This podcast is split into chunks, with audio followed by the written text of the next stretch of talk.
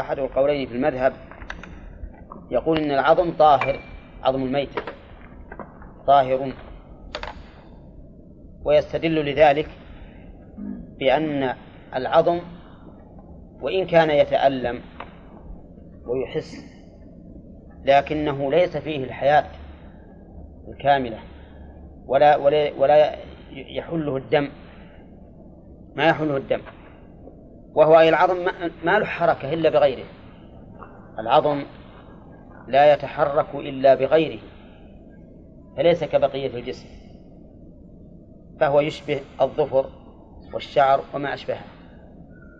ويقول إن المدار في التطهير والتنجيس على الدم ولذلك الذي ليس له نفس سائلة طاهر. يكون طاهرا.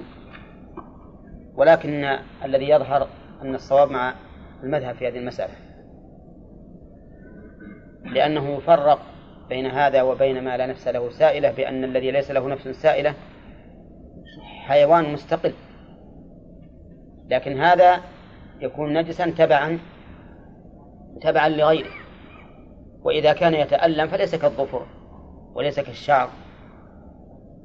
ثم إن كونه ليس فيه دم هذا ينظر فيه. هل هو مؤكد أنه ليس فيه دم أو أنه فيه دم؟ لأن بعض العظام تحس بأن فيه دما أحيانا يكون العظم أحمر. فهذه ينظر فيها ويرجع فيها للطب ولكننا إذا أخذنا بالعموم إلا أن يكون ميتة أو دم مسفوحا أو لحم خنزير فإنه رجس فهو أحوط وأولى. قال المؤلف ما أبين من حي فهو كميتته. شرحناها أظن طيب. ما أبين من حي فهو كميتته. وناقشنا فيها. طيب. الذي يقطع من الحي كميتته أي كميتة ذلك الحي. فإن قطع من آدمي شو له؟ فهو طاهر. لأن ميتة الآدمي طاهر. طاهرة. وإن قطع من بعير فهو نجس لأن ميتة البعير نجسة. وإن قطع من سمك فهو طاهر. لأن ميتة السمك طاهرة. وإن قطع من جراد فهو طاهر لأن ميتته طاهرة. كذا؟ طيب. استثنى العلماء من ذلك مسألتين. المسألة الأولى الطريدة والمسألة الثانية المسك وفأرة المسك. المسك وفأرته مسك وفارة مسك. إيش هذا؟ يقولون إن المسك بعض دم الغزال. إن فيه غزلان معروفة تسمى غزال المسك. وأن هذه تركض حتى تفحم. ثم ينزل من عند سرتها دم فإذا نزل هذا الدم يسرونه يربطونه رباطا قويا شديدا حتى ينقطع اتصاله بالدم ثم في النهاية يسقط هذا يسقط هذا هذا الذي شدوا عليه تصورتموه زين؟ ها؟ أو ما تصورتوه؟ بس الأخوان أظنهم ما تصوروا فيه نوع من الغزلان يسمى غزال المسك. يقولون إنهم إذا أرادوا أن يستخرجوا منه المسك فإنهم يركضونه يخلونه يركض يتعبونه فينزل منه دم من عند سرته. ثم يأتون بخيط شديد قوي فيربطون هذا الدم الذي نزل يربطونه ربطا قويا من أجل أن لا يتصل بالبدن فيتغذى بالدم. إذا أخذ مدة طبعا يطيح يسقط لأنه ييبس ويسقط. إذا سقط وجد هذا مسكا هذا الدم اللي انحجر بالجلد يكون مسكا من أطيب الرائح مسكا من أطيب المسك رائحة. إي نعم من داخل الجلد. هذا الوعاء يسمى فأرة فأرة المسك. والمسك هو الذي في جوفه. هذا انفصل من حي ولا لا؟ ها؟ انفصل من حي. ويكون طاهرا لإجماع العلماء على طهارته. أو قول أكثر العلماء. ولهذا يقول المتنبي فإن تفق الأنام وأنت منهم ها؟ فإن المسك بعض دم الغزال. فإن المسك بعض دم الغزال. هذا هذا المسك فأرة مع أنه منفصل من غزال والغزال ميتته نجسة لكن هذا مستثنى. الثانية المسألة الثانية مما يستثنى من هذا العموم الطريدة الطريدة بمعنى المطرودة وهي الصيد يطرده الجماعة فلا يدركونه فيذبحونه. نعم؟ ولكنهم يضربونه بأسيافهم أو خناجرهم ضربة رجل واحد فهذا يقص يده وهذا يقص رجله وهذا يقص رأسه وهذا يقص بطنه حتى يموت. هذه تسمى الطريدة بمعنى مطرودة. وليس فيها دليل عن الرسول عليه الصلاة والسلام إلا أن ذلك فعل فعل الصحابة رضي الله عنهم. قال الإمام أحمد كانوا يفعلون ذلك في مغازيهم ولا يرون به بأسا. والحكمة في هذا والله أعلم أن هذه الطريدة لا يقدر على ذبحها. لا يقدر على ذبحها. وإذا لم يقدر على ذبحها فإنها تحل بعقرها في أي موضع من بدنها. خذوا بالكم صيد. الصيد إذا رميته في أي مكان ومات حلال. هذه هي نفس الشيء إلا أن هذه قطعت قبل أن تموت. قال الإمام أحمد فإن بقيت يعني قطعنا رجلها ولكن هربت ما أدركناها. فإن رجلها حينئذ تكون حراما ونجسة لأننا ما أدركناها ولم تكن الآن صيدا فتكون حراما. تكون حراما طيب إذن القاعدة ما بين المحيي فهو كميتته وش تستثنى منها؟ مسألتان الأولى الطريدة والثاني المسك وفارة المسك. نعم. ثم قال المؤلف رحمه الله باب الاستنجاء. هذا الباب ذكر فيه المؤلف الاستنجاء وآداب قضاء الحاجة. الاستنجاء استفعال من النجو وهو في اللغة القطع. يقال نجوت الشجرة أي قطعتها وهو إزالة الخارج من السبيلين بماء أو حجر وفي ذلك قطع لهذا النجس. هذا وجه تعلق الاشتقاق بالمعنى الاصطلاحي. فهو في اللغة من النجو وهو القطع. وأما في الاصطلاح فهو إزالة خارج من سبيل إزالة خارج من سبيل بماء أو إزالة حكمه على القول بأنه لا يطهر على بأن الاستجمار لا يطهر أو إزالة حكمه بحجر ونحوه فهمتم؟ إزالة خارج من سبيل بماء أو إزالة حكمه بحجر ونحوه والصواب أن نقول إزالة خارج من سبيل بماء أو حجر ونحوه لأن الصحيح أن الاستجمار يطهر تطهيرا كاملا كالماء تماما. نعم. طيب اعلم أن الله عز وجل أسبغ علينا نعمه ظاهرة وباطنة. من الأكل والشرب واللباس والسكن وغير ذلك. من النعم التي لا تحصى. الأكل والشرب لله علينا فيه نعم سابقة ولاحقة. أما السابقة فإن هذا الماء الذي نشربه ما جاء بحولنا ولا قوتنا أفرأيتم الماء الذي تشربون؟ أأنتم أنزلتموه من المزن أم نحن منزلون؟ قل أرأيتم إن أصبح ماؤكم غورا فمن يأتيكم بماء معين. فبين الله تعالى منته علينا بالماء النازل من السماء والنابع من الأرض. نعم. الطعام الذي نأكله. أفرأيتم ما تحرثون؟ أأنتم تزرعونه أم نحن الزارعون؟ لو نشاء لجعلناه حطاما. فهذه نعمة عظيمة من الله.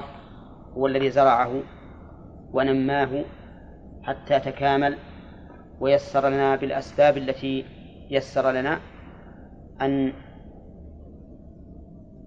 نجنيه وأن نحصده ثم بالطحن وبالطبخ إلى غير ذلك من النعم الكثيرة. قال بعض العلماء إنه لا ي... إنه لا يقدم الطعام بين يديك إلا وفيه ثلاثمائة وستون نعمة. هذا اللي يدرك كيف هذا الذي الذي لا يدرك. ثم مع ذلك نعم عند تناوله. إذا قدم بين يديك نعم عند تناوله. كيف؟ عندما تأكله على جوع ماذا ماذا تكون لذته؟ ما تتصور. وعندما تطعمه في فمك تجد لذة وعندما ينزل تجد لذة وعندما يمشي في الأمعاء ما تجد ما تجد تعبا. الآن لو يقف هنا على يدك بعوضة أحسست برجليها قول تحس بها وتقشعر منها لكن هذا الطعام الغليظ ينزل مع هذه الأمعاء الرقيقة ولا تحس به. نعم. نعم من الله عز وجل لأن داخل الجوف ما في إحساس. يمر به بدون إحساس. ثم إن الله تعالى خلق غددا تفرز أشياء تلين هذا الطعام حتى ينزل وتخفف حتى ينزل. ثم إن الله عز وجل جعل جعل له قنوات. قنوات يذهب معها الثفل. وقنوات يذهب معها الماء. ثم هناك عروق شارعة في هذه الأمعاء تفرق الدم على الجسم. وأين توصله؟ توصله إلى القلب. ثم هذا القلب الصغير في لحظة من اللحظات يطهر هذا هذا الدم حتى يخرج من الجانب الآخر من القلب نقيا. ثم يدور في البدن ثم يرجع مرة ثانية إلى القلب فيطهره ويصفيه ثم يعيده نقيا وهكذا دواليك. كل هذا ونحن لا نحس بهذا الشيء. ما نحس به. وإلا فكل القلب يقول هكذا نبضات. كل نبضة تأخذ شيئا والنبضة الأخرى تخرج تخرج شيئا من هذا الدم. ومع ذلك يذهب هذا الدم إلى جميع أجزاء الجسم بشعيرات دقيقة منظمة مرتبة على حسب حكمة الله وقدرته. ثم مع هذا أيضا من قدرة الله العظيمة البالغة أن مجاري العروق لا تتفق في الأعضاء. كل عضو له مجاري خاصة.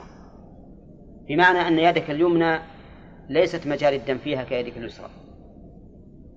تختلف. وكذلك بالنسبة للرجل تختلف. كل هذا من أجل بيان قدرة الله سبحانه وتعالى. ولا شك أن هذا هو مقتضى الحكمة أيضا. فإنه لولا أن هناك حكمة تقتضي أن يكون لهذا اليد مجاري معينة وهذه اليد مجاري معينة ما خلق الله هكذا. المهم أن كل هذا نريد أن نبين أن لله علينا نعما مادية بدنية في هذا الطعام سابقة على وصوله إلينا ولاحقة. ثم هناك يا إخواني نعما دينية تقترن بهذا الطعام. تسمي عند الأكل وتحمد إذا فرغت. وش الجزاء؟ إن الله لا يرضى عن العبد. يأكل الأكلة فيحمده عليها ويشرب الشربة فيحمده عليها. نعمة هذه. رضا الله هو غاية كل إنسان. من يحصل رضا الله عز وجل؟ ومع ذلك نتمتع بنعمه فإذا حمدناه رضي عنا وهو الذي تفضل بها أولا. هذه النعمة أكبر من نعمة البدن. إن الله لا يرضى عن العبد يأكل الأكلة فيحمده عليها ويشرب الشربة فيحمده عليها ما ظنكم؟ لو لم يشرع الله لنا أن نحمده عند الأكل والشرب فإننا لو حمدناه لصرنا مبتدعين وصرنا آثمين. لكنه شرع لنا ذلك لأجل أن يوصلنا إلى رضاه. أسأل الله أن يحقق ذلك لي ولكم. نعم لأجل نصل إلى رضاه. وهذه نعمة عظيمة يا أخوان. نعمة ما يدركها إلا الإنسان إلا عند التأمل. نعم. ثم أيضا عند تفريغ هذا الذي أكلنا أو شربنا فيه نعم جسمية وحسية وشرعية دينية. النعم الجسمية لو احتقن هذا الطعام أو الشراب في بطنك ولم يخرج. وش المآل؟ ها؟ الموت المحقق لكنه يخرج لو احتقنت الريح التي جعلها الله تعالى كالجندي بين يدي, يدي الأمير لتفتح المجاري أمام ما يعبر منها لو أنها انسدت ماذا يكون؟ يكون الموت ينتفخ البطن ثم يتمزق. وكذلك البول. إذا فلله علينا نعمة في خروجه وفي يسره. ثم نعمة كبرى والحمد لله. الله نسأل الله لنا ولكم دوام النعمة. في حبسه إذا أردت. وفي فتحه إذا أردت. من يستطيع يفتح المثانة حتى ينزل البول؟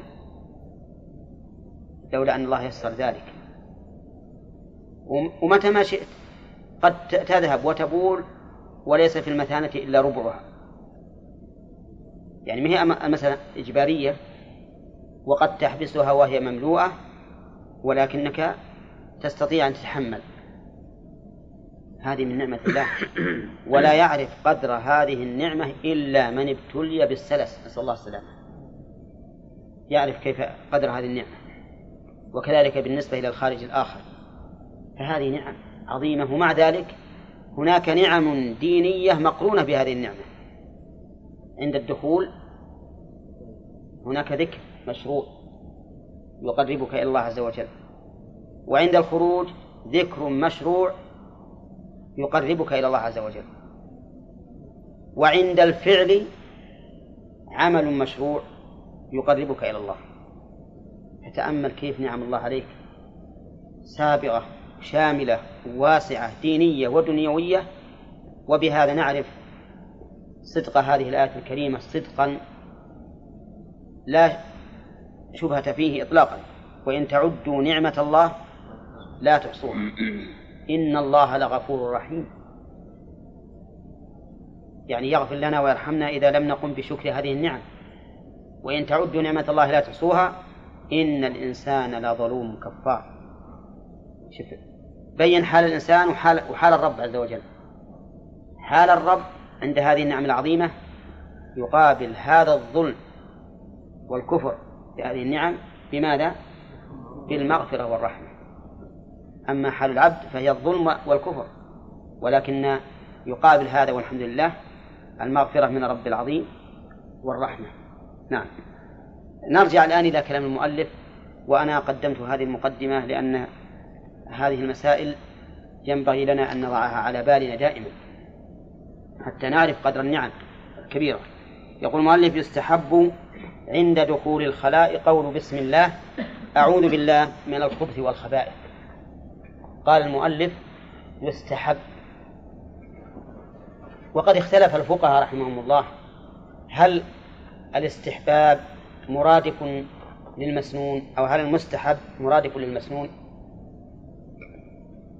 أو المستحب ما ثبت بتعليل والمسنون ما ثبت بدليل فاهمين هذا؟ مفهوم؟ يعني هل إذا قلت يستحب مرادف لقول يسن أو لا أقول يسن إلا فيما ثبت بدليل وأما ما ثبت بدليل فأقول فيه يستحب فيه خلاف بين الأصوليين. فقال بعضهم إن الشيء الذي لا يثبت بدليل لا تقول فيه يسن يعني إذا قلت يسن معناه أثبته سنة وليس عندك دليل. أما الشيء الذي يثبت بتعليل ونظر واجتهاد فقل إنه يستحب. يستحب لأن الاستحباب ليس كالسنة بالنسبة لإضافته إلى الرسول عليه الصلاة والسلام. ولكن أكثرهم يقولون إنه لا فرق بين يستحب وبين يسن. ولهذا يعبر بعضهم بيسن ويعبر بعضهم بيستحب. القول الأول لا شك أنه أنه أقرب إلى الضبط. لأنك لا تعبر عن شيء لم يثبت بدليل لا تعبر عنه بيسن. لكن قل نستحب له ذلك. نرى هذا مطلوبا وما أشبه ذلك. أما ما ذكر المؤلف هنا قول بسم الله أعوذ بالله من الخبث والخبائث فهذا سنة. سنة. أما قول بسم الله فهذا قد رواه علي بن أبي طالب رضي الله عنه عن النبي صلى الله عليه وسلم أنه قال ستر ما بين الجن وعورات بني آدم إذا دخلوا الكنيف أن يقولوا بسم الله. ستر بين الجن والعورات. وأما أعوذ بالله من الخبث والخبائث فقد ثبت في الصحيحين من حديث أنس أن الرسول عليه الصلاة والسلام كان إذا دخل الخلاء قال أعوذ بالله من الخبث والخبائث. فائدة البسملة عرفناها ما هي؟ ستر. ستر العورة عن الجن. فائدة هذه الالتجاء إلى الله عز وجل من الخبث والخبائث خبث السكون. والخبائث. الخبث الشر. والخبائث النفوس الشريرة. يعني النفوس ذوات الشر. وهو أعم من الخبث بالضم والخبائث. لأن رواية الخبث الخبث جمع خبيث. والمراد به ذكران الشياطين. والخبائث جمع خبيثة والمراد به إناث الشياطين. هذا على رواية الضم.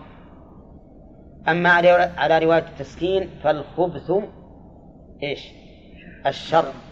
والخبائث النفوس الشريرة. أيهما أعم؟ الثاني أعم. الثاني أعم. الخبث والخبائث. ولهذا هو أكثر روايات الشيوخ. قال الخطابي إنه أكثر رواية الشيوخ. الخبث والخبائث. الحكمة من الاستعاذة من الخبث والخبائث لأن هذا المكان خبيث.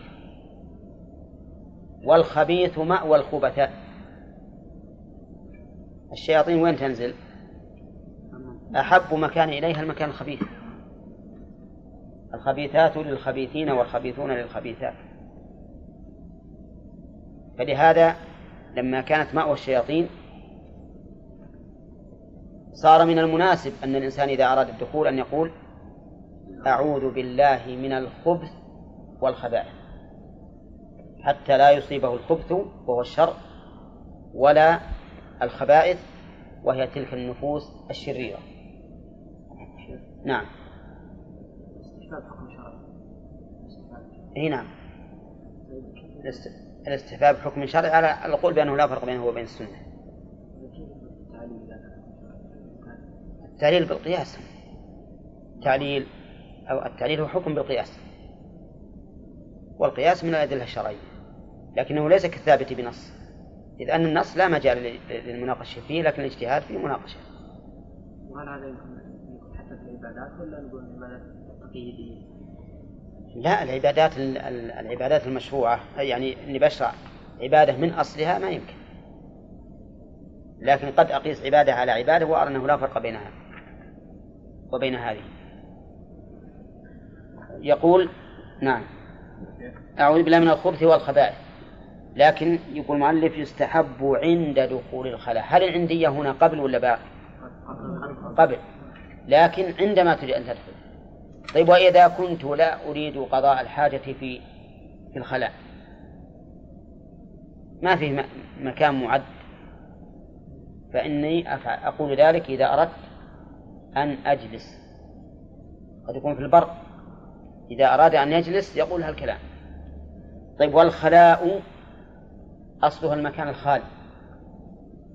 المكان الخالي ومناسبته هنا ظاهرة لأن هذا المكان لا لا لا يكون جامعا بين اثنين. ما يجلس فيه إلا الواحد. نعم. وقول المؤلف أن يقول بلسانه ولا بقلبه؟ بلسانه. فالإشارة لا تكفي اللهم إلا من أخرس.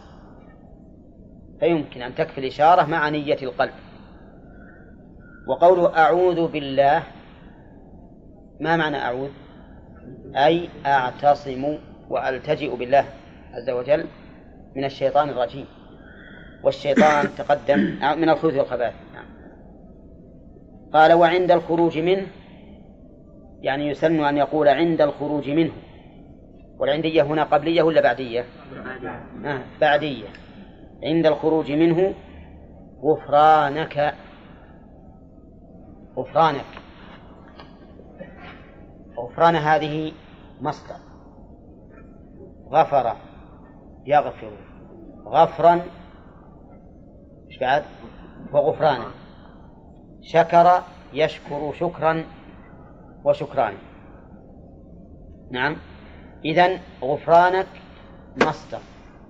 منصوب بفعل محذوف. تقديره؟ أسألك غفرانك. أسألك غفرانك. والمغفرة تقدم لنا مرارا وتكرارا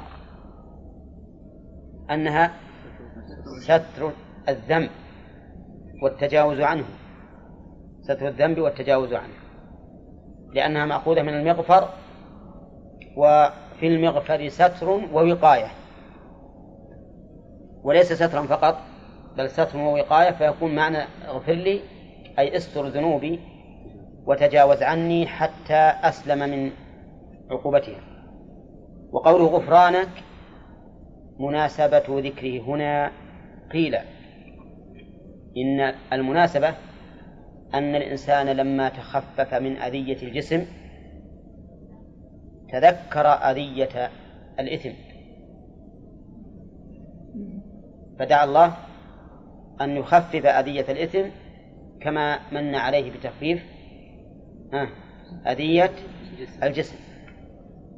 فكما أنه الآن سلم من من آثار هذا الأذى فيسأل الله أن يسلم من آثار الذنوب. وهذا معنى مناسب؟ ها؟ هذا معنى مناسب. من باب تذكر الشيء بالشيء. وقال بعض العلماء إنه يسأل الله غفرانه لأنه انحبس عن ذكره في مكان الخلاء. في مكان خلاء انحبس عن الذكر. فيسأل الله أن يغفر له هذا الوقت الذي لم يذكر الله لم يذكر الله فيه. وفي هذا نظر هذا الأخير فيه نظر. لأنه إنما انحبس عن ذكر الله بأمر الله. وإذا كان بأمر الله فليس فلم يعرض نفسه للإثم بل عرض نفسه للمثوبة. ولهذا المرأة الحائض لا تصلي ولا تصوم. فهل يسن لها إذا طهرت أن تستغفر الله لأنها تركت الصلاة والصيام في أيام الحيض؟ أبدا. ما حد قاله ولا جاءت به السنة. فتبين بهذا أن القول الصحيح أن المناسبة هو تذكر الإنسان حين خلا مما يؤذيه حسا أن يسأل الله تعالى أن يخليه مما يؤذيه شرعا أو معنى. نعم. يمكن أيضا نقول بأنه أن هذه نعمة من الله عز وجل أن يتخلص من هذا الأذى فإنه يستغفر الله على عدم يعني قيام الشكر هذه. لا. النعمة تحتاج إلى الشكر. وإلا لقلنا كل نعمة ينعم الله بها عليك استغفر الله. ما نقول هكذا. نقول اشكر الله. بقي أن نقول هذا الحديث صحيح. غفرانك. وأما الحمد لله الذي أذهب عنا داء وعافاني ففيه ضعف. الحمد لله الذي أذهب عني الأذى وعافاني هذا حمد لله عز وجل على هذه النعم. أن الله أذهب عنه الأذى المؤذي. وعافاه منين؟ ها؟ عافاه من آثاره لو بقي. فأنت تسأل الله المغفرة وتحمد الله تعالى على النعمة. يقول وتقديم رجله اليسرى دخولا ويمنى خروجا. يعني يسن أن يقدم الإنسان رجله اليسرى عند الدخول. ويقدم رجله اليمنى إذا خرج. هذا نقول فيه يستحب ولا يسن؟ على القول بالفرق بينهما ها؟ في حديث؟ في دليل؟ لا. هو ما هو الدليل؟ لا لا. إن قلنا يجب التيامن قلنا قدم اليمنى. لكن نعم. لا. في هذه قياسية. هذه مسألة قياسية. يقولون إن اليمنى تقدم للمسجد. كما جاءت في السنة. واليسرى عند الخروج منه وهذا عكس المسجد. كذلك في النعل ثبت عن الرسول عليه الصلاة والسلام في الصحيح بل في الصحيحين أنه أمر لابس النعل أن يبدأ باليمنى أولا عند اللبس وباليسرى عند الخلف. فقالوا هذا دليل على تكريم اليمنى. فإذا كانت اليمنى مكرمة يبدأ بها باللبس الذي فيه الوقاية ويبدأ باليسرى بالخلع الذي فيه إزالة الوقاية. ولا شك أن الوقاية تكريم. قالوا فإذا كانت اليمنى تقدم في باب التكريم واليسرى تقدم في عكسه كما دل في عليه السنة مثل النعل قالوا فإنه ينبغي ها أن تقدم عند الدخول الخلاء اليسرى وعند الخروج اليمنى لأنه خرج إلى أكمل وأفضل من الخلاء. الله خفف عنه ما يجده من ألم الأذى فناسب أنه يسأل الله تعالى أن يخفف عنه الذنوب. نعم. هذا مبتدأ درس اليوم. واعتماده على ها؟ لا. واعتماده على رجله اليسرى يعني يسن عند قضاء الحاجة أن يعتمد على رجله اليسرى. نعم. لأن النبي عليه الصلاة والسلام أمر أصحابه أن يعتمدوا على الرجل اليسرى وينصب اليمنى. وينصب اليمنى. هذا ما استدل به الأصحاب. ولكن هذا الحديث ضعيف. واستدلوا بعلة عللوا بعلة. قالوا إنه أسهل لخروج الخارج. أنه يعتمد رحمك الله أنه يعتمد على اليسرى وينصب اليمنى. وعللوا. وله علة ثانية وهو أن اعتماده في هذه الحال وعلى قضاء الحاجة على اليسرى دون اليمنى. يكون هذا من باب إكرام اليمين من باب إكرام اليمين. فأما الحديث فالحديث ضعيف لا تقوم به حجة. وأما أنه أسهل لخروج الخارج فهذا يرجع فيه إلى الأطباء. الفقهاء قالوا إنه أسهل. فإن ثبت هذا طبا فهو يكون من باب مراعاة الصحة. وأما كونه من باب إكرام اليمين لبعدها فهذا نعم العلة هنا ظاهرة. لكن فيه نوع من المشقة. فيه نوع مشقة كبيرة. إذا نصبت اليمنى واعتمدت على اليسرى لا سيما إذا كان الرجل كثير اللحم. نعم؟ أو ضعيف الجسم. أو كبير السن. يعني يتعب. في اعتماده على اليسرى ويتعب أيضا في نصب اليمنى. ولهذا لو قال قائل ما دامت المسألة ليس فيها سنة عن الرسول عليه الصلاة والسلام فإن كون الإنسان يبقى على طبيعته معتمدا على رجلين كلتيهما هو الأولى وهو الأيسر. وعلى كل حال يرجع في هذا إلى مسألة الطب. إذا كان الأخ رشاد عنده علم في هذا. ها؟ يعني ما في آه ها؟ ليس في على الأخرى أي. أي نعم. يعني هذا يختلف نعم. طيب. اعتماد على اليسرى و... وبعده في فضاء بعده الضمير يعود على من؟ على قاضي الحاجة. في فضاء أي في مكان ليس فيه جدران أو أشجار ساترة أو أكمات أو جبال يبعد في الفضاء. إلى أي مدى؟ حتى يستتر. في حديث المغيرة بن شعبة قال إن النبي عليه الصلاة والسلام في الصحيحين. قال فانطلق حتى توارى عني فقضى حاجته. فانطلق حتى توارى عني فقضى حاجته. هذا هو الدليل. وأيضا فإن فيه من المروءة والأدب ما هو ظاهر. والمراد بقوله بعده الفضاء حتى لا يرى جسمه. وأما قول المؤلف واستتاره فاستتاره هذه معطوفة على يستحب. والمراد استتار بدنه كله. وأما استتاره بالنسبة للعورة فهو أمر واجب. يجب أن يستتر بالنسبة لعورته. وأما بالنسبة لجميع جسده فهو أولى وأفضل لما تقدم من حديث المغيرة. نعم. ها؟ نعم. لا على على نائب الفاعل في في السحب قول نعم. اعتماد على الذين يذهبون إلى الحديث. الحاجة يشمل البول والغائط إي نعم. يشمل البول والغائط ما ورد في حديث النبي صلى الله عليه وسلم تنحى في ناحيه الطريق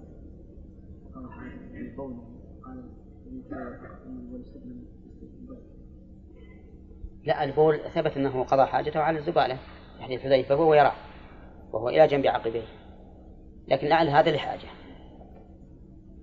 نعم. يقول واستتاره وارتياده لبوله مكانا رخوا.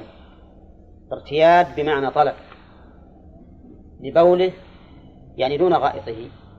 مكانا رخوا يقال رخوا ورخوا ورخوا فهو مثلث الراء. والرخو معناه المكان اللين الذي لا يخشى منه رشاش البول إذا نزل عليه. هذا الرخو. لماذا يستحب؟ لأنه أسلم من الرشاش ورشاش البول وإن كان الأصل عدم إصابته إياك لكن ربما يفتح عليك باب الوسواس. فكثير من الناس يبتلى بالوسواس في هذه الحال. يقول أخشى أن يكون قد رش علي. ثم تبدأ النفس تعمل عملها حتى يبقى شاكا في أمره فكلما أبعد فكلما اختار لمكانه لمكان بوله الرخو فهو أحسن وأفضل. فإن كان في أرض ليس حوله شيء رخو فماذا يصنع؟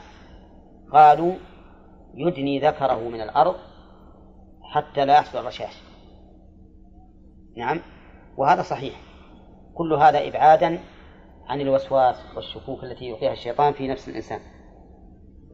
ومسحه بيده اليسرى إذا فرغ من بوله مسحه من أصل ذكره إلى رأسه ثلاثا. يعني يستحب أيضا أن يمسح إذا فرغ من البول من أصل الذكر وهو عند حلقة الدبر. إلى رأسه ثلاث مرات. لماذا؟ قال لأجل أن يخرج ما تبقى في القناة من البول. لأنه ربما يبقى بول فإذا قام أو تحرك نزل. فمن أجل ذلك يحلبه. نعم؟ بأن يمسح عليه من عند حلقة الدبر إلى رأسه. نعم. وهذا الذي ذكروه رحمهم الله قول ضعيف جدا لأنه لم يصح عن النبي عليه الصلاة والسلام ولأنه يضر بمجاري البول. وربما إذا لا سيما إذا أضيف إليه النتر ربما يحدث الإدرار.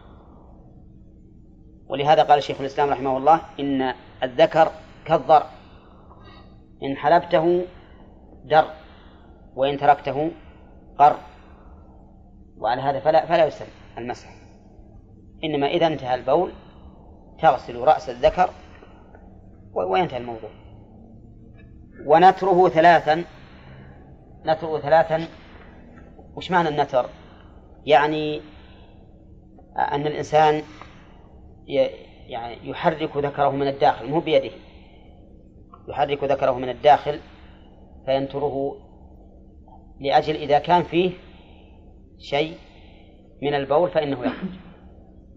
هذا التعليل. وفي حديث لكنه ضعيف لا يصح. إذا بلى أحدكم فلينتر ذكره ثلاثا ولكنه لا يصح. والتعليل هو ما ذكرت لكم من أجل أن يخرج ما تبقى من البول. ولكن هذا أيضا يقول شيخ الإسلام إن النتر بدعة وليس بسنة ولا ينبغي الإنسان أن ينتر ذكره. وهذه وهذان الأمران اللذان ذكرهما الأصحاب رحمهم الله يشبهان ما ذكره بعض الناس أيضا بعض أهل العلم. قال ينبغي إذا انتهى من البول أن يتنحنح. نعم. إذا كان فيه شيء يخرج. نعم. وبعضهم قال ينبغي أن يقوم ويمشي خطوات لأجل يطلع الباقي. وبعضهم قال ينبغي أن يصعد درجة درجة ويجي من أعلاها بسرعة. نعم. لأجل كل هذا لأجل يخرج وبعضهم لكن عاد من أقوال العلماء. قال ينبغي أنه يجعل له حبل يتعلق فيه. نعم. ثم ينهز روحه كذا بالحبل. كل هذه من الوساوس. التي لا أصل لها. والحمد لله الدين يسر. الدين يسر.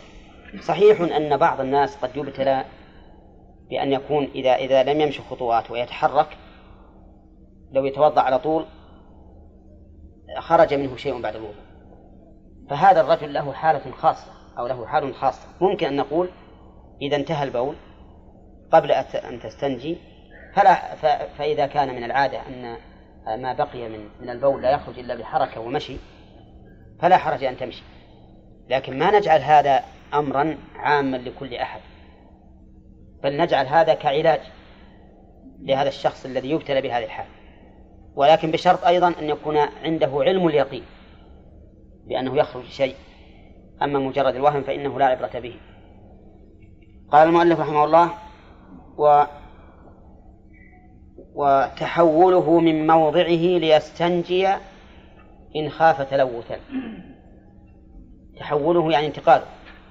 من موضعه أي موضع قضاء الحاجة ليستنجي. لماذا؟ استنجي بالماء إن خاف تلوثا. يعني خاف أنه إذا استنجى في هذا المكان بماذا يتلوث؟ بالنجاسة. مثل أن يخشى من أن يضرب الماء الخارج النجس ثم يرش على ثوبه أو على فخذه أو ما أشبه ذلك. فنقول هنا الأفضل أن تنتقل درءا لهذه المفسدة. وكما قلت قبل قليل إن مثل هذه الأمور قد تحدث الإنسان الوساوس والشكوك. فإذا خاف أن يتلوث فلينتقل أما إذا كان لا يخاف كما يوجد الآن في الحمامات والحمد لله الشيء كله يمشي. نعم فإنه لا ينتقل لا يسن أن ينتقل بل يبقى ويستنجي في مكانه. قال ويكره دخوله بشيء فيه ذكر الله إلا لحاجة. هذا عندنا اعتماد إيش؟ اعتماده على تقدير فقط. انتهينا منه. سمعت هذا الجزء قرأنا. عارف عندنا. مكرر. ويكره دخوله بشيء فيه ذكر الله إلا لحاجة. يكره دخوله الضمير في دخوله يعود على من؟ على قاضي الحاجة أو على ال- الخلاء. ها؟ يحتمل. يحتمل المعنى يكره دخول الخلاء بشيء فيه ذكر الله للحاجة أو دخول قاضي الحاجة الخلاء. ويكون المفعول هنا محذوف محذوفا. يكره دخوله بشيء فيه ذكر الله إلا لحاجة.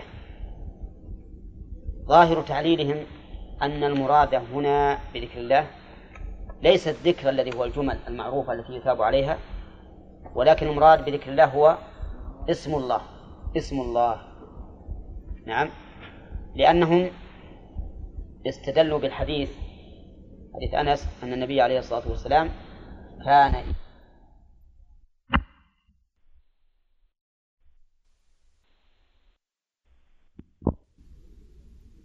أنه منقوش فيه محمد رسول الله محمد رسول الله.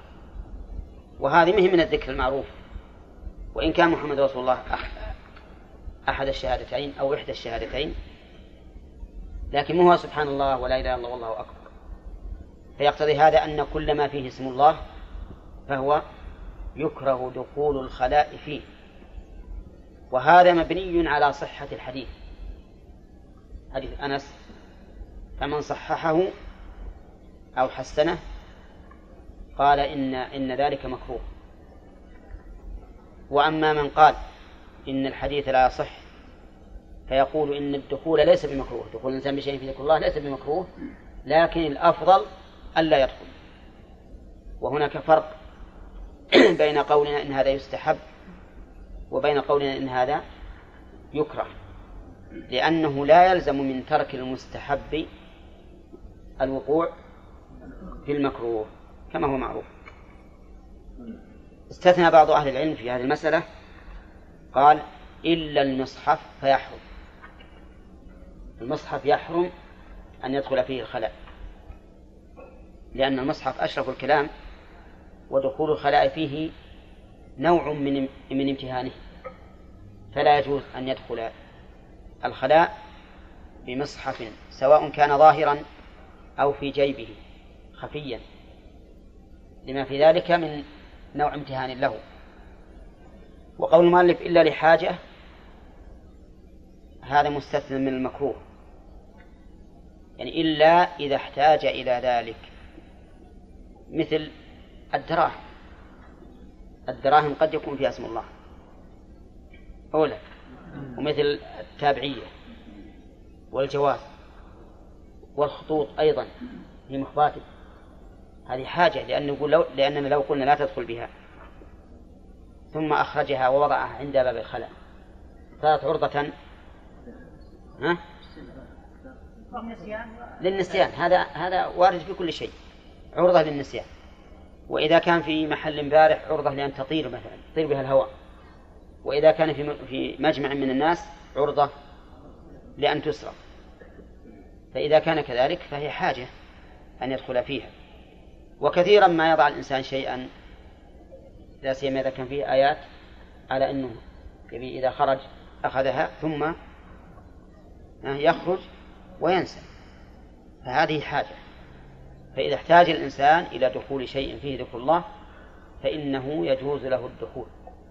طيب قلنا في المصحف إن بعضهم قال إنه حرام. فهل تبيح الحاجة دخوله فيه؟ أو نقول لا بد من الضرورة. المعروف أن المحرم لا تبيحه إلا الضرورة. ما تبيحه الحاجة؟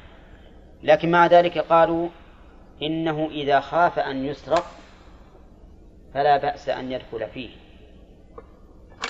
إذا خاف أن يسرق. وظاهر كلامهم وإن كان الإنسان غنيا لو سرق مصحفه لا أخذ لوجد بدله. نعم. وعلى كل حال ينبغي الإنسان في المصحف خاصة أن يحاول عدم الدخول حتى لو كان في مجمع عام يمكنه أن يعطيه أحد أحد من الناس يثق به ويقول أمسكه حتى أخرج نعم. يا شيخ نعم. نرجع النبي صلى الله عليه وسلم نعم. ما يكون هو لئلا يباشر النجاسة؟ عندما يتوضأ بيده. لا. لأن الرسول عليه الصلاة والسلام كان يلبسه في اليمنى وفي اليسرى. نعم. في اليمنى وفي اليسرى. اليمنى ما تباشر النجاسة. واليسرى اليسرى. تباشرها نعم. ما ندري ما ن... ما ن... لو كان الحديث مقيد. نعم. بما إذا كان لابسه في اليسرى نعم كان صحيح يتجه ما قلت. ممكن أنه خلعه وأدخله في جيبه وده. الله أعلم. ما العلة- إذا كانت العلة هذه إيه. يكون أدخله في جيبه ممكن ممكن. إذا إذا كان العلة خوف النجاة. نعم. فهو إذا دخله في في- في- في جيبه زاد. زادت العلة. نعم. فتحنا سؤال سؤال شيء آخر. ما رأيكم في رجل جعل جعل المسجل أو الراديو عنده في بيت الخلاء يستمع إليه قرآنا. ها؟ في امتحان له؟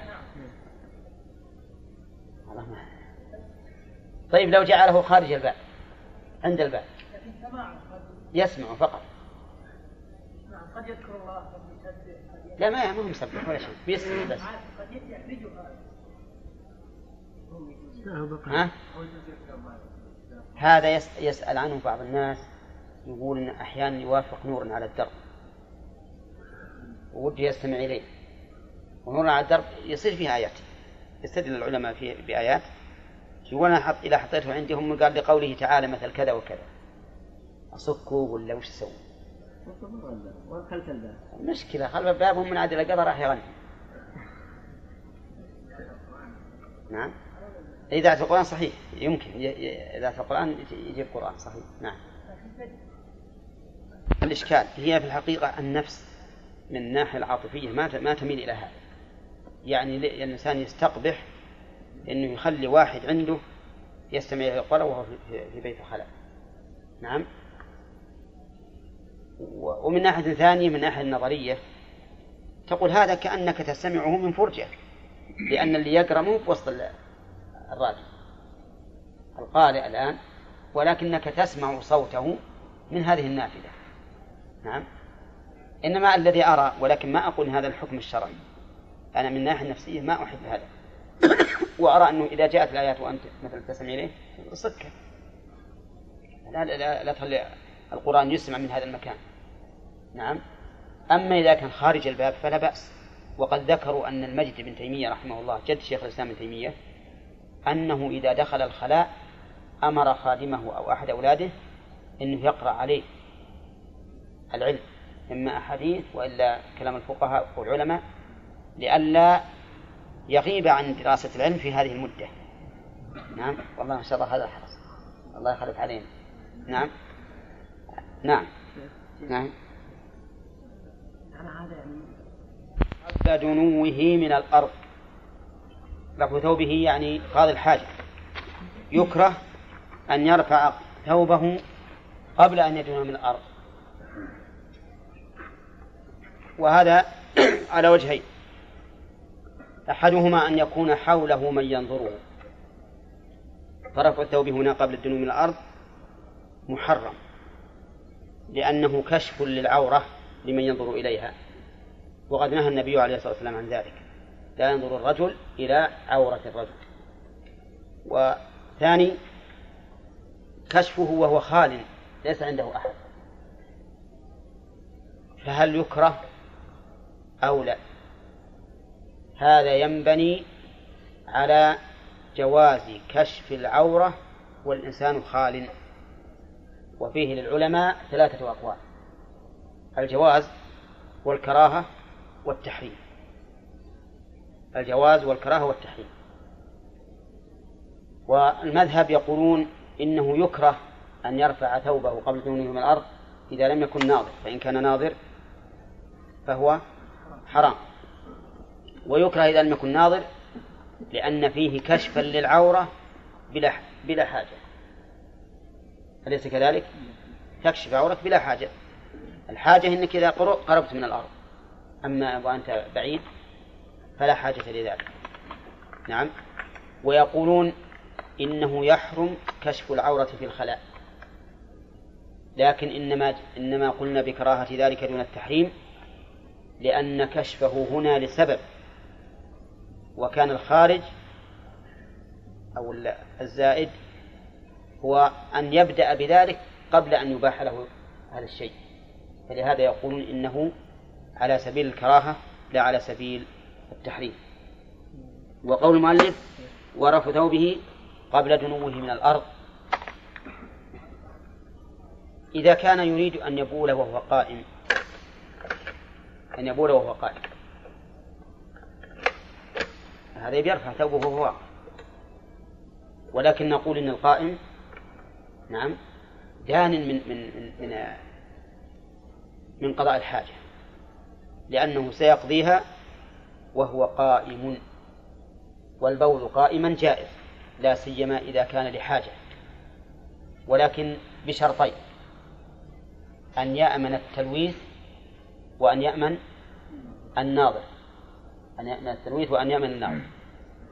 وقد ثبت في الصحيحين من حديث حذيفة أن الرسول عليه الصلاة والسلام أتى سباطة قوم فبال قائما. قال أهل العلم فعل ذلك للجواز وقال بعض علماء. وقال علماء آخرون فعل ذلك للحاجة لأن السباطة كانت عند قوم مجتمعين ينظرون إليه فهو إن قعد في أعلاها إن قعد في أعلاها مستدبرا لهم ارتد بوله إليه وإن قعد في أعلاها في أعلاها مستقبلا مستقبلا لها لهم فقد كشف عورته أمامهم فما بقي إلا أن يقوم قائما مستدبرا للقوم. فيكون في ذلك محتاجا إلى البول قائما. وأما حديث أنه أن ذلك كان لأثر في مأبضه فإنه ضعيف. وكذلك القول بأنه فعل ذلك لأن العرب يتطببون بالبول قائما من وجع الركب. فهذا ضعيف. ولكن نعم يمكن العرب إذا أوجعتهم ركبهم عند الجلوس يمكن يبولون. عمل للحاجة. هنا بالنسبة لك الذي يرفع ثوبه وهو قائم نعم. والناس ينظرون إليه نعم. ذكر في الحديث لا ينظر الرجل إلى عورة الرجل. نعم. وهذا الحكم في الناظر. هنا يعني الحكم في الناظر صحيح. إذا كان يحرم النظر نعم. فلولا أن كشفها محرم ما حرم النظر. لولا أن هذا وجه الدلالة. لولا أن كشفها محرم ما حرم ما حرم النظر. ولهذا يجوز مثلا ينظر الإنسان إلى وجه الإنسان وإلى صدره وإلى منكبه لأنه يباح كشفه. كما قول من اقوال الثلاثه لو كشف العوره الإنسان خارج نعم قول لا التحريم والجواز الذي مرات الكراهة والتحريم والجواز. الظاهر أنه الكراهة أقرب. أن الكراهة أقرب ولهذا كان ال- الذي عليه جنابه إذا أراد أن يغتسل يتوضأ وهو عار والوضوء هنا سنة وليس بواجب. ولو كان أن أن الخلوة يحرم فيها يعني كشف العورة لقلنا إنه لا يجوز لك أن تتوضأ إلا وأنت مستتر. ثم إذا جاء الغسل الذي لا بد فيه من خلع الثوب فاخلعه وقد يجاب بأن هذه المسألة لما أبيح له أن يكشف ثوبه هنا للاغتسال صار كشفه للوضوء تبعا. وهذه المسألة إن شاء الله تأتينا في العورة. ما حررتها هنا تحريرا بالغا. تأتينا ستر العورة نعم. نعم. السباطة الزبالة. كناسة. يعني هي في الغالب تكون مرتفعة لأن مجمع الكنائس. يكنس يعني. ويكره أيضا كلامه فيه. يكره كلامه أي كلام قاضي الحاجة فيه أي في الخلاء. يكره. نعم. وما هو الدليل على الكراهة؟ استدلوا بأن رجلا مر بالنبي صلى الله عليه وسلم وهو يبول فسلم عليه فلم يرد عليه السلام. ما رد عليه السلام. قالوا ولو كان ولو كان الكلام جائزا لرد عليه السلام لأن رد السلام ها. واجب. لكن مقتضى هذا الدليل أو هذا الاستدلال مقتضى التحريم. أنه يحرم أن يتكلم وهو على قضاء حاجته. ولهذا لما ذكر صاحب النكت بن مفلح لما ذكر هذه المسألة قال وظاهر استدلالهم يقتضي التحريم. نعم. وهو أحد القولين في المسألة. على أن كلام الإنسان وهو على حاجته محرم لا يجوز. أما إذا كان اثنين ينظر أحدهما الآخر ويتحدثان فهو حرام بلا شك. بل إن ظاهر الحديث الوارد فيه لولا ما فيه من المقال لكان ظاهره أنه من كبائر الذنوب. لأن الرسول عليه الصلاة والسلام أخبر أن الرجلين إذا فعل ذلك فإن الله يمقت عليه. والمقت أشد البغض وهذا يقتضي أن يكون من الكبائر. إنما الكلام المجرد هذا يكره والاستدلال بالحديث كما سمعتم. لكن لو قال قائل إن الاستدلال بالحديث يقتضي التحريم لأنه ترك واجبا. وترك الواجب لا يباح إلا إذا كان الشيء محرما.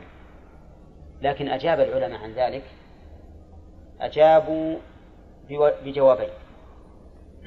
الجواب الأول قالوا إن هذا المسلم على قاضي الحاجة لا يستحق ردا لأنه لا ينبغي السلام على قاضي الحاجة. حطوا بالك هذا جواب. الجواب الثاني أن الرسول عليه الصلاة والسلام ما ترك الواجب لأنه بعد أن انتهى رد عليه السلام واعتذر منه. الرسول علم بأنه. بأنه سيرد عليه. وغاية ما فيه أنه أجل الرد لأنه ليس على طهر. أما الوجه الأول الوجه الأول فضعيف. قولهم لأنه سلم عليه وهو لا لا يستحق الرد في هذه الحال. لأن الرسول عليه الصلاة والسلام ما علل عدم السلام ها؟ بأنك سلمت في حال لا, لا, تستحق الرد. وأما الثاني فنعم. الثاني أن الرسول عليه الصلاة والسلام ما ترك الرد تركا مطلقا ما فيه أنه أجله. وهذا لا يستلزم القول بالتحريم. ولكن مع ذلك إذا احتاج إلى أن يتكلم نعم كما لو انتهى الماء الذي يستنجي به قضى يستنجي به ولا يقدر يقوم الآن. يستنجي ما يقدر يقوم الإنسان. وصوت إلى أحد أعطني ماء. نعم. فهذا حاجة ولا بأس به. نهى أن يضرب الرجلان الغائط ثم يجلسان لقضاء الحاجة يتحدثان. قال فإن الله يمقت على ذلك. ولكن هذا هذا الاستدلال فيه نظر. لماذا؟ لأن الدليل أخص من المدلول. والقاعدة في الاستدلال أن لا يستدل بالأخص على الأعم وإنما يستدل بالأعم على الخص على الأخص. فالدليل فالدليل هنا في رجلين ضرب الغائط وجلس وصار يتحدثان. هذه حالة غير مجرد أن يتكلم الإنسان في على الخلاء. نعم. ونحن نقول في مثل هذه الحال أقل أحوالها أن يكون مكروها. أقل أحوالها أن يكون مكروها إذا لم ينظر أحدهما إلى عورة الآخر. فإن نظر أحدهما إلى عورة الآخر فإنهما فإن ذلك محرم. وعلى كل حال فقد نص الإمام أحمد رحمه الله على أنه يكره الكلام حال قضاء الحاجة. وقال مرة أخرى إنه لا ينبغي. والمعروف عند أصحاب الإمام أحمد أن الإمام إذا قال أكره كذا أو قال لا ينبغي فهو للتحريم. التحريم هذا المعروف عندهم. نعم؟ لا ينبغي لا ينبغي. وعلى كل حال نحن نرى أنه لا لا ينبغي أن يتكلم في حال في حال قضاء الحاجة إلا كما قال الفقهاء لحاجة مثل لو أراد أن يرشد أحدا أو كلمه أحد لا بد أن يرد عليه أو كان له حاجة في شخص وخاف أن ينصرف. نعم. وقال فلان ما أشبه ذلك. نعم. ومبتدأ درس الليلة. وبوله في شق ونحوه. يعني يكره بوله في شق ونحوه. الشق هو الفتح. فتحة تكون في الأرض. وهو الجحر. جحر الدواب والهوام. هذا الشق وقوله ونحوه مثل بعضهم بفم البالوعة. فم البالوعة يعني البالوعة هي متجمع الماء الغير نظيف وسميت بالوعة لأنها تبتلع الماء. فيكره الإنسان أن يبول في الشق السرب والجحر وما أشبه ذلك. وظاهر كلام فقهائنا رحمهم الله ولو كان الشق معلوم السبب كما لو كانت الأرض قيعان وجاءها المطر فالعادة أنه إذا يبس هذا القاع العادة أنه يتشقق ويتفطر. فظاهر كلام الفقهاء حتى في هذه الحال يكره. ومع هذا نقول إنه يكره فإذا كان مكروها فإنه يزول بماذا؟ بالحاجة. لأنه أحيانا ما يكون عندك في الفضاء مثلا إذا كنت في روضة قيعان وقد مر بها الوادي وما أشبه ذلك لا بد يكون فيها تفطر. قد يشق عليك أن تجد مكانا ليس فيه هذه الشقوق. المهم الحكم هنا الكراهة. فما هو الدليل وما هو التعليل؟ الدليل ما رواه قتادة عن عبد الله بن سرجس أن الرسول صلى الله عليه وسلم نهى أن يبال في الجحر. نهى أن يبال في الجحر. قيل لقتادة ما بال الجحر؟ قال يقال إنها مساكن الجن.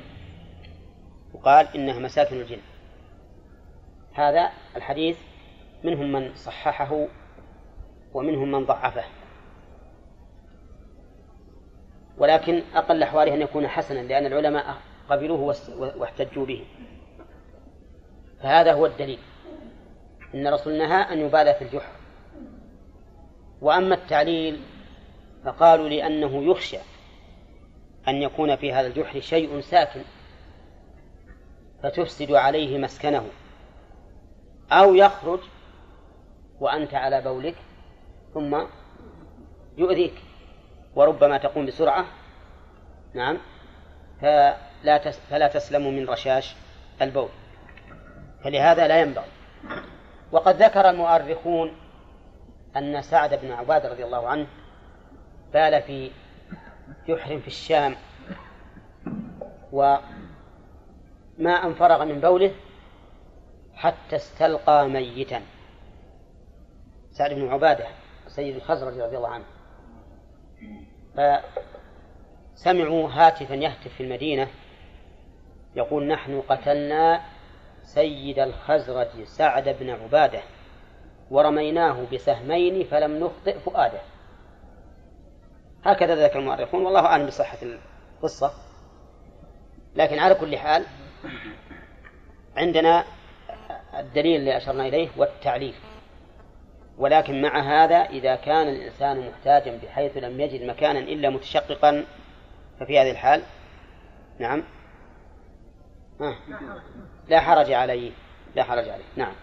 وبوله في شق ونحوه ومس فرجه بيمينه واستنجاؤه واستجماره بها.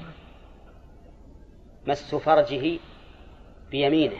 أي الفرجين؟ نقول كلاهما. لأن فرج مفرد مضاف والمفرد المضاف يعم. فالفرج يطلق على الدبر والقبر. كلاهما فرج. فرج منفتح يخرج منه الأذى. فيكره أن يمس فرجه بيمينه. لحديث أبي قتادة رضي الله أبي قتادة رضي الله عنه عن النبي صلى الله عليه وسلم أنه قال لا يمسن أحدكم ذكره بيمينه وهو يبول. هذا الدليل. لا يمسن أحدكم ذكره بيمينه وهو يبول. وعلى هذا فالدليل هو نهي الرسول عليه الصلاة والسلام ولكن تأملوا معي الحديث يقول وهو يبول والجملة هنا حال من فاعل يمسن يعني في حال البول إذا لم يكن يبول هل يكره مس فرجه؟ ها؟ نشوف القيد هذا اختلف فيه أهل العلم. هل هو قيد مراد بمعنى أنه أن النهي وارد على ما إذا كان يبول فقط؟ لأنه إذا كان يبول فربما تتلوث يده بماذا؟ بالبول. وإذا كان لا لا يبول فإن العضو هذا كما قال النبي عليه الصلاة والسلام بضعة منك. حينما سئل عن الرجل يمس ذكره في الصلاة قال عليه الوضوء قال لا إنما هو بضعة منك. فإذا كان بضعة مني فلا فرق بين أن أمسه بيدي اليمنى أو بيدي اليسرى بخلاف حال البول. فإن البول الآن يكون هذا العضو متلبسا يعني متأثرا فيه وربما يصيبه منه. وقال بعض أهل العلم إنه إذا نهي عن مس الذكر باليمين حال البول فالنهي عن مسه في غير حال البول من باب أولى كيف ذلك؟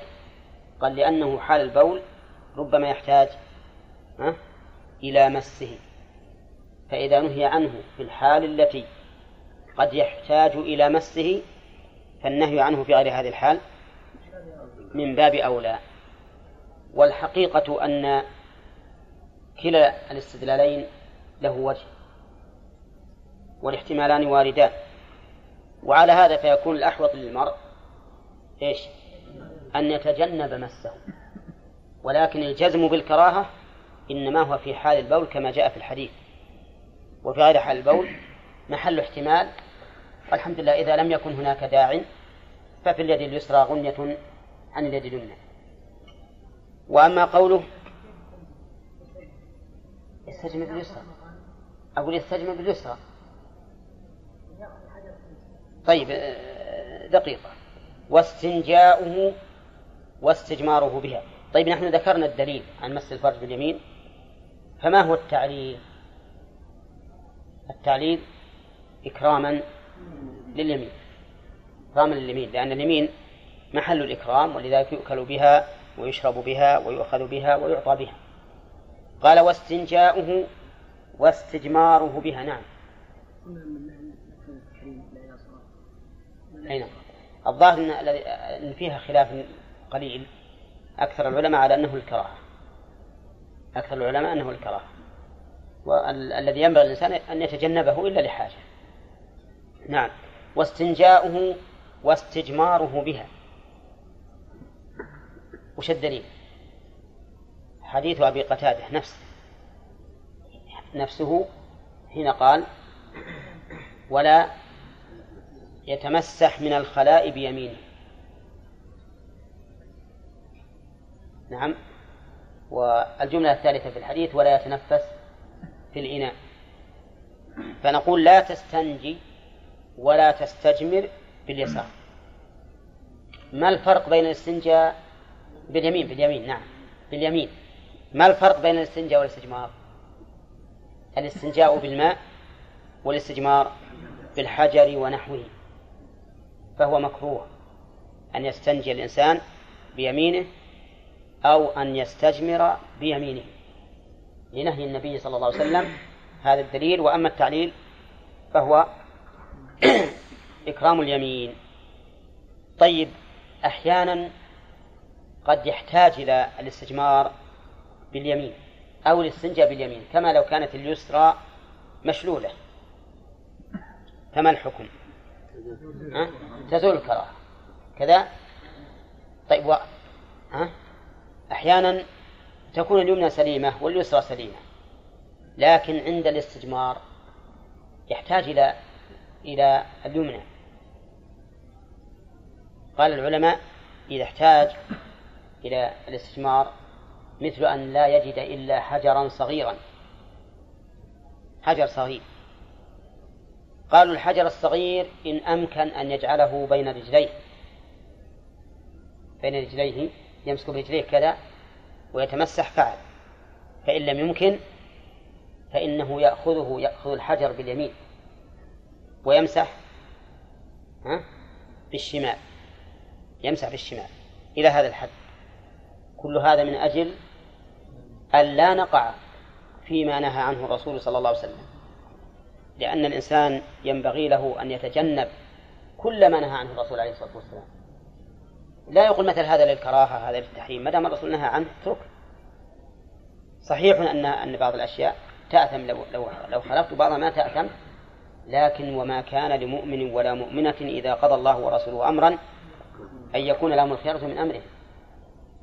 كان بعض العلماء إذا سئل عن شيء وقال نهى عنه الرسول. قال قال السائل طيب هل هو للتحريم؟ ينفض يده ويقول أقول لك نهى عنه رسول الله وتقول هل, هل, هل هذا للتحريم؟ وما نهاكم عنه فانتهوا. حتى لو قلنا أو كان جمهور أهل العلم على أن هذا النهي للكراهة فالذي ينبغي لنا أن نتجنبه. لأن هذا هو تمام الانقياد. نعم.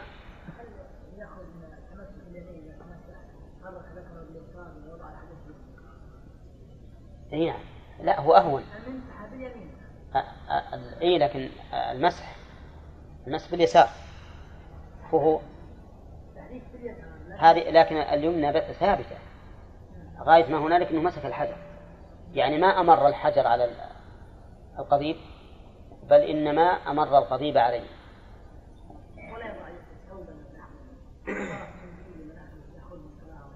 يضعه. إيش؟ ما يمس مس مباشر من وراء هل يعتبر مس لا هو أصلا ما مسه. ما مس الذكر لما لما لما أمسك الحجر الصغير. ما مس الذكر اطلاقا. ما في مس الذكر. الذكر اللي مس اللي مسته اليسرى. ومسحته. ها؟ أقول في خطورة من البول يعني. لا هو على كل حال هذه ما ما في خطورة الحقيقة البول انتهى انقطع وقف.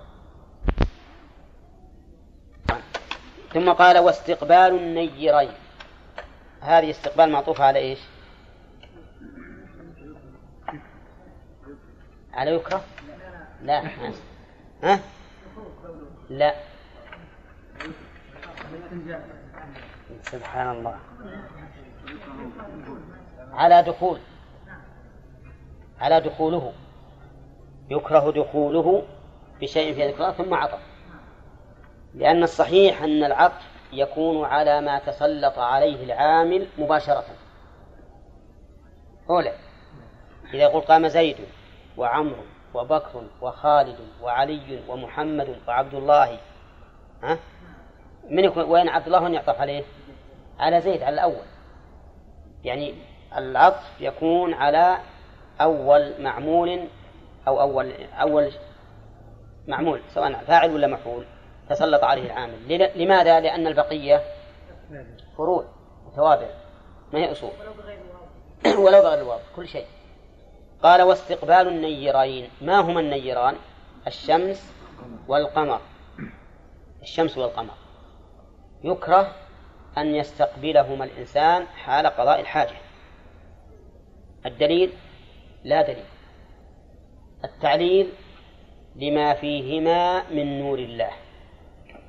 هذا التعليل لما فيهما من نور الله يكره أن تستقبلهما. والحقيقة أن أن أن ما فيهما من النور ليس هو هو نور الله الذي هو صفته. بل فيهما نور مخلوق. وفي النجوم نور مخلوق. ولا لا؟ لو لو كنت في مكان ما فيه أنوار كهربائية بعض النجوم تشاهد ظلك. يعني لها لها نور ينعكس. نعم. فإذا قلنا بهذا قلنا إذن كل شيء يكون فيه نور وإضاءة حتى من النجوم ها يكره استقباله وفي هذا نظر. ثم نقول إن هذا التعليل مع كونه عليلا هو مصادم للنص. فإن الرسول عليه الصلاة والسلام قال لا تستقبلوا القبلة بغائط ولا بول ولا تستدبروها ولكن شرقوا أو غربوا. ومعلوم أن من شرق والشمس طالعة ها سيستقبلها.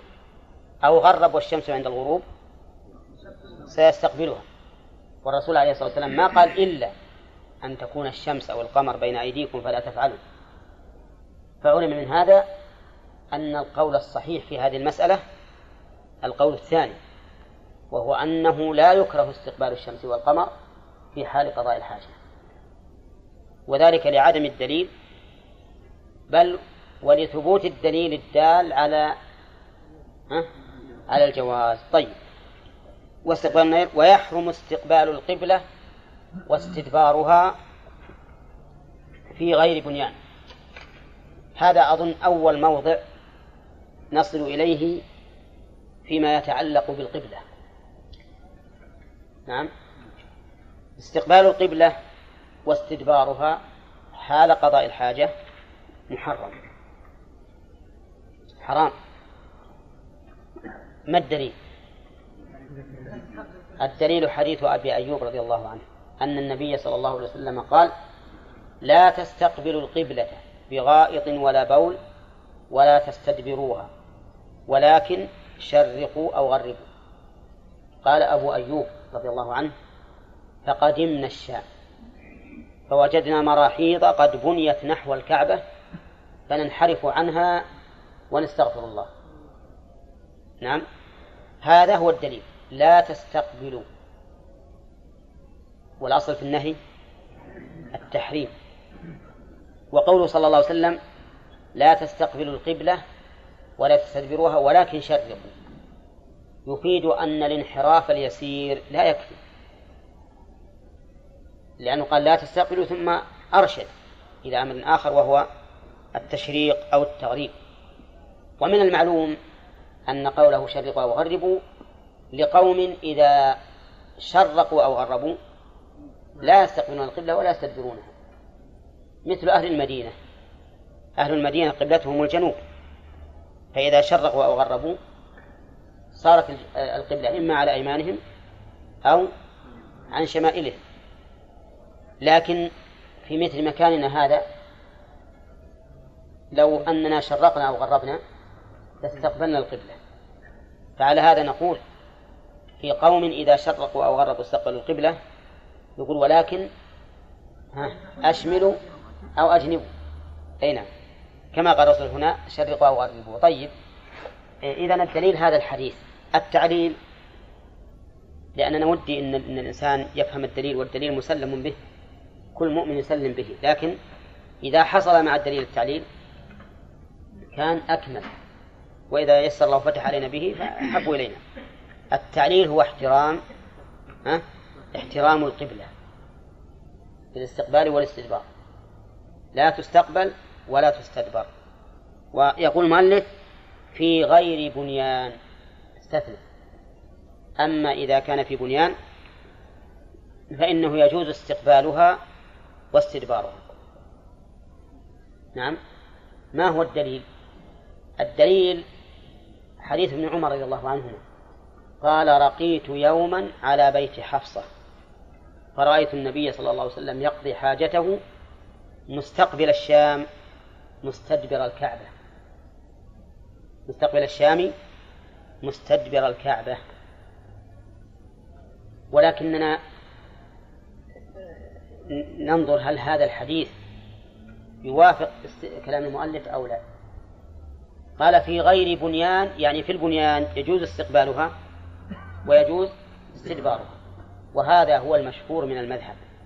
بل قالوا رحمهم الله يكفي الحائل وإن لم يكن بنيانا كما لو اتجه إلى السيارة نعم أو إلى كومة من من رمل نعم أقامها ثم كان وراءها أو إلى شجرة أو إلى أكمة أو إلى حجر كبير أو ما أشبه ذلك.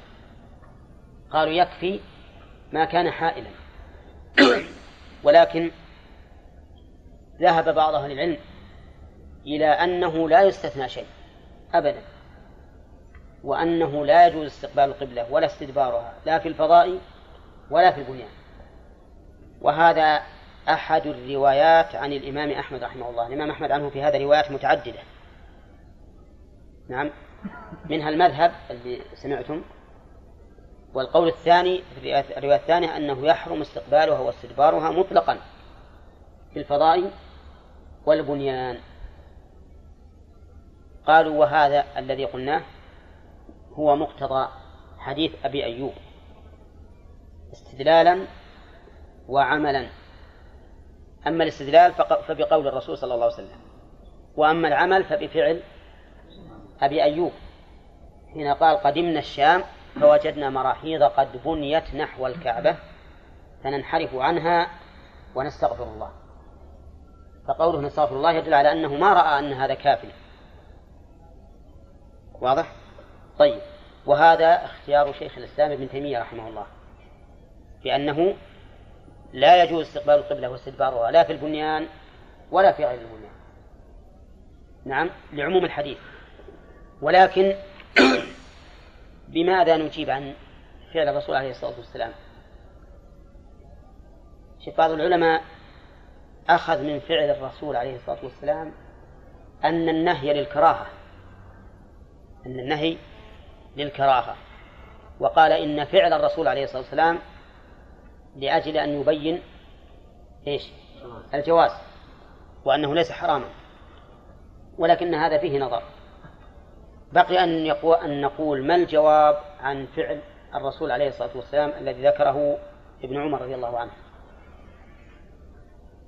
بعضهم قال إنه يحمل على ما قبل النهي.